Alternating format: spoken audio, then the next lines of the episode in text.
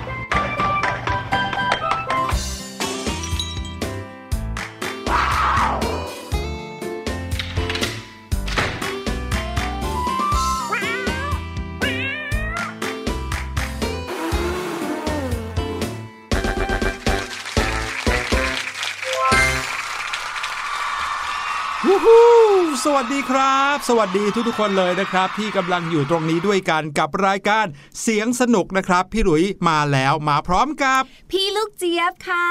สวัสดีเหมือนกันนะคะ ชาวเสียงสนุกทุกคนค่ะ อากาศช่วงนี้เนี่ยกำลังดีเลยนะ ใช่ มีแดดนะคะแล้วก็ลมเย็นเริ่มมาแล้วกำลังดีเลย แม้ว่าบางวันอาจจะมีครึ้มฟ้าครึ้มฝนอยู่บ้าง แต่ก็ยังมีวันที่แดดออกให้ชื่นใจอยู่หลายวันอยู่เลยนะ ใช่แล้วในแต่ละวันนะพี่หลุยว่าอากาศเนี่ยกำลังดีนะ อุณหภูมิไม่หนาวเกินไปไม่ร้อนเกินไป ใช่ เว้นแต่ในวันที่แดดแรงเนี่ยก็แอบร้อนอยู่นิดเดียวเท่านั้น ถูกต้องค่ะ พี่ลูกเจี๊ยบเนี่ยนะเพิ่งจะได้ยินฝรั่งค่ะ เขาก็บ่นเรื่องนี้เหมือนกันเรื่องของแบบว่าอากาศมันร้อนอืมเขาบอกว่าเขาเนี่ย feeling like under the hair dryer เหมือนอยู่ใต้ไดร์เป่าผมอะ่ะคือโดนไดร์เป่าผมได้อยู่ตลอดเวลาร้อนเหลือเกิน พี่หลุยเคยใช้ไดร์เป่าผมครับ ทุกครั้งที่ใช้ก็จะรู้สึกร้อนหนังศีรษะมากเลย น้องๆที่เคยใช้ไดร์เป่าผม คงรู้สึกเหมือนกัน เพราะเวลาที่ลมร้อนมันมาโดนตัวเนี่ย ถึงแม้จะเป็นลมที่แรงนะ แต่ก็ยิ่งทำให้ร้อนมากเข้าไปใหญ่ ใช่ค่ะ วันนี้นะครับ เสียงปริศนาที่เราจะใช้ต้อนรับน้องๆ ให้ได้ลองฟังลองเดากันดูเนี่ย ก็เป็นเสียงของความร้อนเหมือนกันโอ้เหรอ อย่าบอกนะว่าเสียงไดร์เป่าผมนี่เหมือนเฉลยไปแล้วเลยอะไม่ใช่ครับ แต่ว่าเสียงนี้ถ้าน้องๆได้ยินน้องๆต้องนึกถึงความร้อนแน่นอน จะเป็นเสียงของอะไรไปฟังกันเลยครับ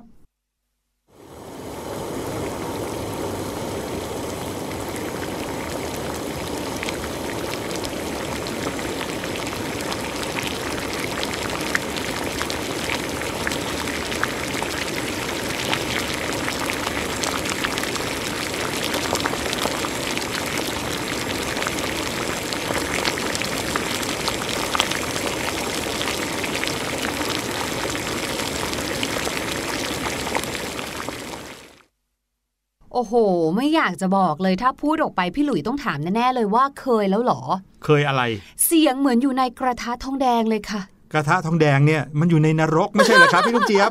เวลาที่เรากินน้ำพริกนรกไงอ๋อเขาก็จะเปรียบเทียบว่าแบบโอ้โห มันเผ็ดเผ็ดร้ร้อนอนอย่างนี้อะถ้าพูดอย่างนี้แล้วพี่หลุยว่าน้องๆ น่าจะพอเดาออกกันแหละ ว่าเสียงที่เปิดให้ฟังเมื่อกี้นี้ คือเสียงของอะไร ยังไงก็เดาเอาไว้แล้วอดใจรอไว้หน่อยนะครับ เดี๋ยวเราจะมาเฉลยกัน แต่ว่าตอนนี้ได้เวลาที่พี่หลุยและพี่ลูกเจี๊ยบจะพาน้องๆไปเที่ยวกันแล้วละครับ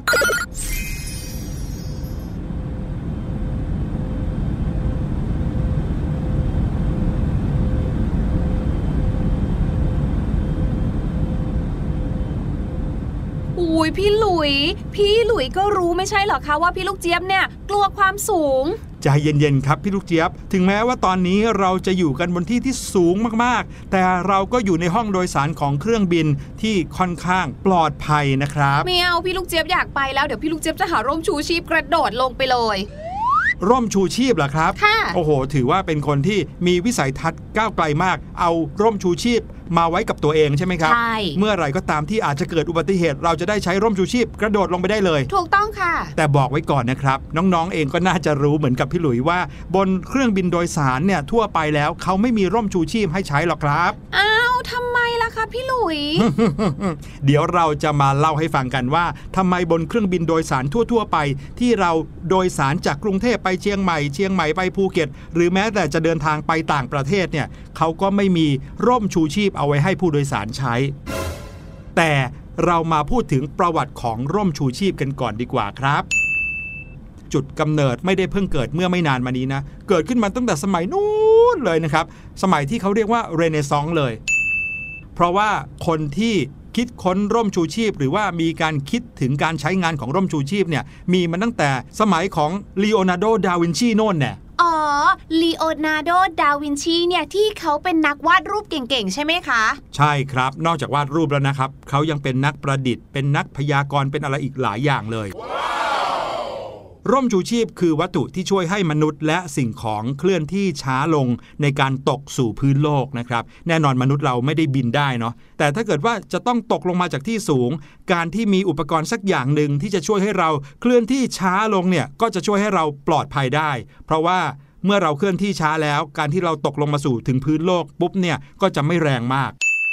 จะบอกว่าร่มชูชีพเนี่ยไม่ได้ใช้ประโยชน์แค่เพื่อการตกจากที่สูงอย่างเดียวนะอืมบางทีแล้วเนี่ยสิ่งที่วิ่งเร็วมากๆ ที่วิ่งอยู่บนพื้นโลกเนี่ยนะครับก็สามารถเคลื่อนที่ช้าลงได้ด้วยร่มชูชีพเหมือนกัน น้องๆ หรือว่าพี่ลูกเจี๊ยบลองนึกถึงรถแข่งก็ได้ครับที่วิ่งด้วยความเร็วเนี่ยถ้ามีร่มชูชีพอยู่ที่ตูด หรือว่าที่ท้ายรถเนี่ยก็คงจะทำให้รถวิ่งช้าลงได้ ค่ะ พี่ลูกเจี๊ยบครับคำว่าร่มชูชีพเนี่ยภาษาอังกฤษใช้คำว่าอะไรครับ ใช่คำว่า parachute ไหมคะ ใช่แล้วครับ แต่คำว่าพาราชูตนี้มาจากภาษาฝรั่งเศสครับน้อง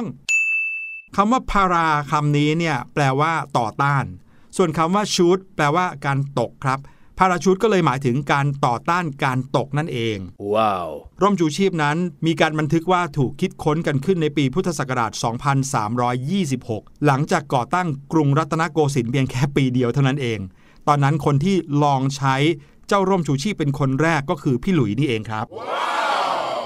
มีหน้าถึงได้รอดมาจนถึงทุกวันนี้เลยใช่ไหมคะ ใช่แล้วครับ คนคนนี้มีชื่อว่าลุยส์เซบาสเตียนเลโอนาร์ดครับ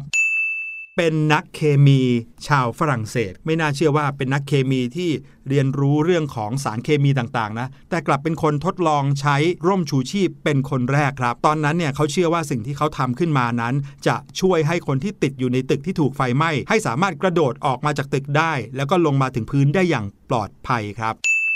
เขาได้ทดลองการใช้ร่มชูชีพในเมืองที่ชื่อว่าเมืองมองเพลียร์ในประเทศฝรั่งเศสครับ ตอนนั้นเนี่ยผู้คนก็มารวมตัวกันอยู่ที่หน้าตึกตึกหนึ่ง เพื่อดูการกระโดดร่มครั้งแรก ในวันที่ 26 ธันวาคม คริสตศักราช 1783 หรือว่าพุทธศักราช 2326 ครับ ว่ากันว่าก่อนหน้าที่เขาจะลองมากระโดดลงจากตึกนี้นะครับ เขาได้ทดลองกระโดดลงจากต้นไม้ที่ไม่สูงมากอยู่หลายครั้งเลยทีเดียว จนเขามั่นใจมากๆแล้ว เขาเลยได้มาลองกระโดดออกจากหอสูง 26 เมตรนี้ เลโอนาร์ดก็ประสบความสำเร็จครับเลโอนาร์ดเนี่ยไม่ใช่คนที่ประดิษฐ์ร่มชูชีพเป็นคนแรกครับ เขาเป็นเพียงคนที่เสี่ยงทดลองกระโดดเป็นคนแรกเท่านั้น เพื่อให้ผู้คนเห็นว่าเจ้าร่มชูชีพเนี่ยมันน่าจะใช้งานได้จริง ๆ ครับ แต่ความจริงแล้ว แนวคิดเรื่องของร่มชูชีพเนี่ยเราสามารถย้อนกลับไปได้เป็นพันปีเลย เชื่อไหมว่าเคยมีตำนานที่เล่าว่าองค์จักรพรรดิในสมัยโบราณ เคยหนีจากผู้ที่จะมาลอบโปรงพระชนนะครับ ขึ้นไปบนยุ้งฉางสูงๆ ก่อนที่พระองค์จะกระโดดลงมา โดยใช้หมวกสองใบช่วยในการให้พระองค์นั้น สามารถลอยตัวลงสู่พื้นได้ หมวกสองใบเนี่ยนะคะ อืม แต่ครั้งนั้นเนี่ยเป็นเหมือนแค่เรื่องเล่าเฉยๆนะครับก็ยังไม่ได้มีหลักฐานจริง ๆ ว่าเคยมีเหตุการณ์นั้นเกิดขึ้นจริง แต่แนวคิดนั้นคือแนวคิดเกี่ยวกับร่มชูชีพนั่นเองนะครับส่วนร่างแบบร่มชูชีพที่เก่าที่สุดนะครับก็คือมาจากตั้งแต่ในยุคปีคริสตศักราช 1470 หรือว่าปีพุทธศักราช 2013 ครับ ย้อนไปอีกกว่า 500 ปี นั่นเป็นภาพการออกแบบครั้งหนึ่งนะครับ ที่ยังไม่แน่ใจว่าเป็นของใครครับ แต่ว่าเป็นภาพของผู้ชายคนหนึ่งที่เกาะอุปกรณ์ชิ้นหนึ่งประคองตัวลงสู่พื้นดิน แล้วหลังจากนั้นก็มีการพัฒนาแบบเรื่อยมานะครับ รวมไปถึงเลโอนาร์โด ดาวินชีเองก็เคยออกแบบภาพของร่มชูชีพเหมือนกันครับ ตอนที่เลโอนาร์ดเนี่ยเขา ได้ทดลองการใช้ร่มชูชีพเนี่ยตอนนั้นยังไม่มีศัพท์คำว่า parachute หรือว่าร่มชูชีพเลยนะค่ะเลโอนาร์ดเป็นคน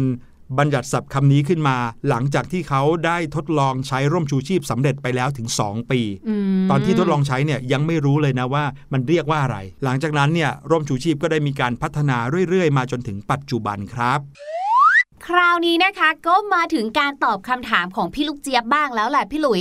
นั่นก็คือทำไมเครื่องบินโดยสารถึงได้ไม่มีร่มชูชีพ เมื่อตะกี้นี้ระหว่างที่พี่หลุยเนี่ยนะกำลังให้ความรู้ แล้วก็พาน้องๆย้อนเวลาไปอีกเนี่ยนะพี่ลูกเจี๊ยบเดียก็แอบไปคุยกับสจวตเรียบร้อยแล้วค่ะ ครับผมแล้วเป็นยังไงครับ พี่ลูกเจี๊ยบรู้หรือยังว่าทำไมบนเครื่องบินโดยสารเขาถึงไม่ได้เตรียมร่มชูชีพเอาไว้ให้ผู้โดยสารอย่างเราอะครับ อย่างแรกเลยนะคะ ในเรื่องของการกระโดดร่มเดียนะ มันไม่ได้เหมือนกับห่วงยางชูชีพนะคะ น้องๆ ที่แบบพอมีแล้วเนี่ยนะใช้ได้เราเลยแค่สวมลงไปแล้วก็กระโดดไปเลยใช่ไหมครับแต่ว่าด้วยความสูงของเครื่องบินน่ะที่อยู่สูงจากพื้นดินมากๆเลยเนี่ยนะคะ คนที่จะกระโดดร่มได้เนี่ยนะจะต้องผ่านการฝึกฝนมาก่อนค่ะอืมซึ่งการฝึกเนี่ยนะก็ไม่ใช่แบบ 5 นาที 10 นาที แต่ว่าเขาฝึกกันเป็นวันเลยค่ะโอ้ดังนั้นเนี่ยนะคะ เราจะไปเอาเวลาที่ไหนที่จะฝึกผู้โดยสารเนี่ยให้กระโดดร่มกันเป็นล่ะคะนอกจากนั้นค่ะ ตัวอุปกรณ์กระโดดร่มชูชีพเองเนี่ยไม่ว่าจะเป็นตัวร่มหลักก็มี ร่มสำรองก็มี สายร่มที่เราต้องกระตุกอีก ยังไม่นับรวมชุดที่ใส่เพื่อกระโดดร่มนะคะ หมวกนิรภัย แว่นตา เครื่องวัดความสูง หลายอย่างมากจริง ๆ ค่ะ น้ำหนักรวมกันแล้วเนี่ยก็ 20 กิโลแล้วค่ะ ดังนั้นเนี่ยนะคะการที่เครื่องบินเนี่ยจะนำของเหล่านี้เนี่ยนะคะ มาเพิ่มน้ำหนักบนเครื่องบินอีกเนี่ยมันอาจจะส่งผลที่ไม่ดีนะคะ ต่อเครื่องบินได้ค่ะลองนึกดูสิครับว่าเครื่องบินลำหนึ่งเนี่ยมีผู้โดยสารตั้งเป็นร้อยคนนะใช่แล้วคนหนึ่งเนี่ยจะต้องมีชุดร่มชูชีพอีกประมาณสัก 20 กว่ากิโลค่ะรวมไปแล้วเนี่ย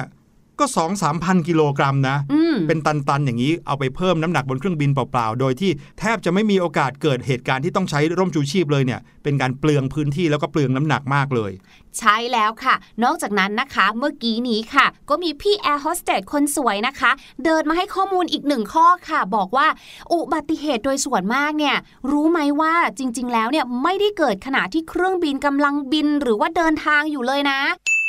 ร่มชูชีพเนี่ยก็จะมีประโยชน์ต่อเมื่อมีเหตุการณ์อะไรเกิดขึ้น ขณะที่เครื่องบินเนี่ยกำลังบินเดินทาง ก็คือบินนิ่งๆ ไม่ได้ไต่ระดับหรือว่าไม่ได้กำลังลดระดับอยู่ค่ะครับแต่ว่าเวลาที่เราคิดเนาะมันต้องมีอุบัติเหตุ เราถึงจะใช้เพื่อเอาตัวรอดใช่ไหมดังนั้นค่ะ ถ้าเครื่องบินเนี่ยนะเขามีอุบัติเหตุเขาก็จะเกิดการแบบว่าเหมือนร่วงอะ่ะ นั่นเท่ากับว่าเขาลดระดับอย่างรวดเร็ว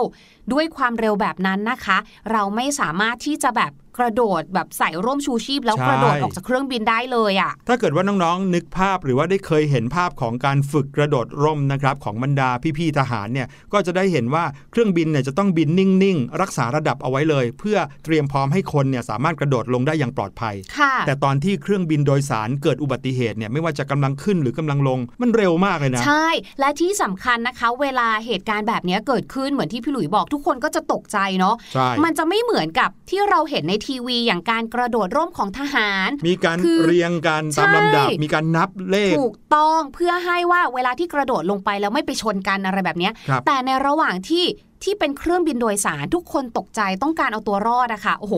การที่จะให้คนแบบไม่ต่ำกว่าร้อยคนน่ะ มาเรียงกันเป็นระเบียบแล้วมารอนับเลขให้ลงอะเราว่าบางทีเขาแบบ รอไม่ไหวอะใช่เขาก็จะตื่นเต้นตกใจ ก็จะกระโดดลงไปทำให้มีความเสี่ยงหรือว่ามีอันตรายเพิ่มมากขึ้นอีกนะคะ ใช่ไหนความตกใจนั้นจะทำให้ทำอะไรไม่ถูกอีกนะ ดึงสายร่มตรงไหน ถ้าเกิดว่าร่มไม่ทำงานใช่จะดึงลืมร่มสำรองยังไง หรือว่าลืมใส่แว่นตา โอ้โห ทุกอย่างลมจะกลายเป็นตีอันตรายมากกว่าด้วยซ้ำไปใช่ค่ะนั่นก็เลยกลายเป็นสาเหตุว่าทำไมบนเครื่องบินโดยสารถึงได้ไม่มีเจ้าร่มชูชีพเอาไว้ให้กับผู้โดยสารทุกคนได้ใช้กัน พวกเราผู้โดยสารนะครับสิ่งที่ควรทำที่สุดเลยตอนขึ้นเครื่องบินคืออะไรรู้ไหมครับพี่ลูกเจี๊ยบ คือการหลับ ใช่ไหมคะ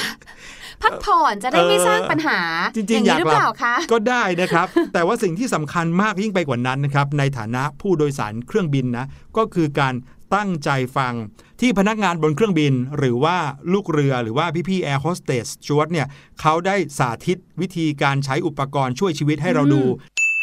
ในช่วงที่ก่อนเครื่องบินจะขึ้นเนี่ยเขาจะมีการทำทุกครั้งทุกรอบทุกเที่ยวบินเลยใช่ส่วนใหญ่ค่ะคนไม่ค่อยสนใจดูกันนะครับ แต่นั่นน่ะคือสิ่งที่สำคัญและจำเป็นมาก ๆ เลย ถูกต้อง เพราะถ้าเกิดว่าเมื่อไหร่เกิดเหตุฉุกเฉินขึ้นมา เราจะได้ทำถูกว่าควรจะต้องทำอะไรก่อนอะไรหลังนะครับ หยิบอะไรตรงไหน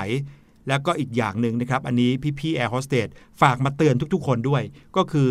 เรารู้แล้วว่าใต้ที่นั่งเบาะเนี่ยเขาจะมีเสื้อชูชีพอยู่ใช่ไหมครับ ห้าม แกะแล้วก็หยิบลงมาเล่นโดยที่ไม่ได้เกิดเหตุฉุกเฉินนะครับ บางคนหยิบลงจากเครื่องไปเลยเนี่ยถือเป็นความผิดด้วยซ้ำนะครับ ใช่แล้วค่ะ นั่นก็คือเรื่องราวของร่มชูชีพทั้งประวัติแล้วก็การใช้งาน แต่ไม่มีบนเครื่องบินโดยสารนะครับ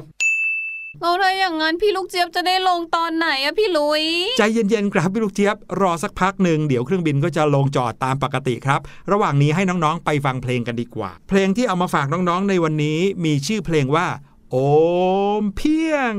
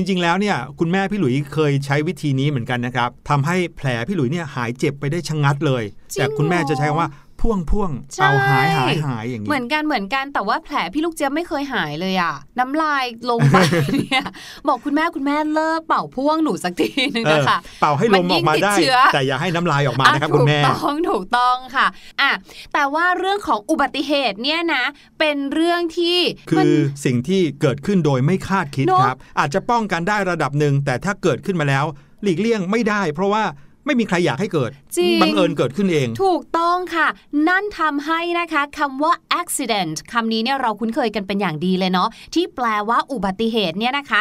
มีอีกหนึ่งความหมายด้วยนะ คือนอกเหนือจากที่จะหมายความว่าอุบัติเหตุโดยทั่วทั่วๆไปเนี่ยค่ะครับเรายังหมายถึงเรื่องบังเอิญได้ด้วยหืมเช่น oh I met her by accident I met her by accident คืออ๋อบังเอิญเจอกัน โดยอุบัติเหตุเอออะไรแบบแต่นั้นแต่ในความหมายนี้ไม่ไม่ไม่ใช่อุบัติเหตุเอนะอคือไม่ได้คาดคิดมาก่อน แบบที่พี่หลุยบอกไงครับเจอกันโดยบังเอิญนั่นเองค่ะมนอกจากนั้นนะคะคำศัพท์ที่เกี่ยวกับอุบัติเหตุ นอกเหนือจากคำว่า accident นะคะ ก็คือคำว่า disaster disaster เนี่ยมันจะมีความแตกต่างกับ accident ตรงที่ว่า disaster เนี่ยมันจะเป็นอุบัติเหตุที่ร้ายแรงกว่าครับเราสามารถใช้ในชีวิตประจำวันได้นะคะ ยกตัวอย่างเช่นค่ะ เราเนี่ยเผอิญทำไข่แตก คุณแม่ให้ซื้อไข่มาเพื่อที่จะทำกับข้าว such a disaster เรียกว่าเป็นหายนะเลยค่ะ เพราะว่าคุณแม่เนี่ยให้เงินมาพอดีกับการซื้อไข่หนึ่งกล่องครับดังนั้นไม่สามารถที่จะกลับไปซื้อใหม่ได้แล้ว กลับบ้านมือเปล่า โดนคุณแม่ดุแน่ๆเลย หมดแล้วหมดเลย หมดแล้วหมดเลย เมื่อนึกภาพคุณแม่เนี่ยต่อว่าเนี่ยสำหรับเราแล้วเรารู้สึกว่า my god such a disaster มันช่างเป็นหายนะชัดๆเลย เพราะฉะนั้นนะคะคำว่า disaster เนี่ยมันอาจจะไม่ได้อยู่แค่เรื่องของภัยพิบัติทางธรรมชาติเท่านั้นอย่าง natural disaster นะคะ แต่เรื่องอะไรที่เรารู้สึกว่าเป็นเรื่องที่รุนแรง ร้ายแรงนะคะ สามารถที่จะเป็น disaster ได้เช่นเดียวกันค่ะทีนี้มีอีกหนึ่งคำที่น่าสนใจไม่แพ้กันเลย พี่หลุยเคยรู้สึกว่าตัวเองเนี่ยเป็นคนที่เหมือนจะเจออุบัติเหตุ บ่อยกว่าคนอื่นไหมพูดง่าย ๆ ถ้าเป็นภาษาพูดคือเป็นคนเหมือนดวงไม่ค่อยดีอะเดี๋ยวก็ไอ้นู่นหายไอ้นี่หายเดี๋ยวเดินชนโต๊ะเดี๋ยวอะไรแบบเนี้ยนะคะ เชื่อหรือไม่ว่าในภาษาอังกฤษเนี่ยเขามีคำศัพท์สำหรับเหตุการณ์ หรือว่าสำหรับคนแบบนี้ด้วยนะ ก็คือเราใช้คำว่า accident prone P R O N E prone ค่ะ เหมือนเป็นคนที่ดึงดูดอุบัติเหตุอย่างนี้เหรอ ถูกต้องคือแบบ I've never known anybody so accident prone like you I've never known anybody so accident prone like you ก็คือ ฉันไม่เคยรู้จักคนที่แบบว่า ดวงตกหรือดวงไม่ค่อยดีเท่ากับเธอเลยอะเมื่อวานเธอก็ตกบันไดเอาวันนี้เธอก็ไปเหยียบเศษแก้วอีก โอ้โห เมื่อบ่ายเธอก็บอกว่าเดินชนโต๊ะอีกอื้อหือใช้แสดงว่าเธอไม่ค่อยมีสติแล้วแหละใช้เครื่องถ่ายเอกสารอยู่ดีๆ เอ้าเครื่องเสียตอนตอนเธอพอดีเลยอะไรอย่างเงี้ยมเราก็จะเรียกนะคะ ลักษณะแบบนี้หรือว่าคนแบบเนี้ยว่าเป็น accident prone ค่ะ โอ้โห วันนี้นะครับ เรื่องราวของการเป่าพ่วงของคุณแม่ จะหายหรือไม่หายยังไม่รู้ แต่ว่าเราได้คำศัพท์ที่เกี่ยวข้องกับอุบัติเหตุ และสิ่งที่ทำให้เราโชคร้ายเนี่ยเยอะแยะเลยนะครับ มีทั้ง accident disaster แล้วก็ accident prone ขอบคุณพี่ลูกเจียมาก ๆ เลยครับ เอาล่ะ เรามาเฉลยเสียงปริศนากันดีกว่านะครับ เสียงนี้ไปฟังกันอีกรอบนึงครับ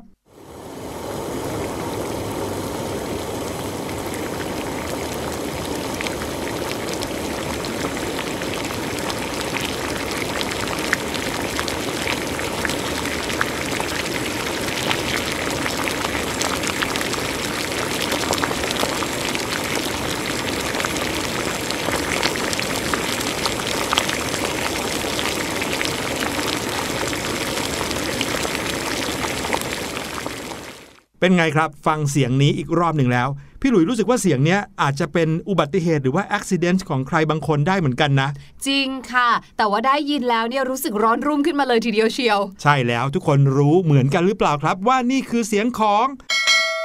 น้ำเดือด หรือว่าการต้มน้ำนั่นเองครับอืม คือไม่ใช่แค่ต้มนะ ต้มแล้วเดือดอยู่ด้วย ปุดๆ ใครที่เข้าครัวกับคุณแม่บ่อยๆ ก็อาจจะเคยได้ยินเสียงนี้คุ้นหูกันบ้าง ใช่ค่ะ โดยเฉพาะเวลาที่เราจะต้มทำน้ำซุปอย่างเงี้ยเนาะอืมก็จะแบบว่ารอน้ำเดือดก็ปุดๆๆๆแบบนี้เลย ครับผมวันนี้รายการเสียงสนุกหมดเวลาลงเรียบร้อยแล้ว พี่หลุยและพี่ลูกเจี๊ยบต้องลาไปก่อน พบกันใหม่ EP หน้าครับ ทาง Thai PBS Podcast สวัสดีครับ สวัสดีค่ะสบัดจินตนาการ สนุกกับเสียง เสริมสร้างความรู้ ในรายการ เสียง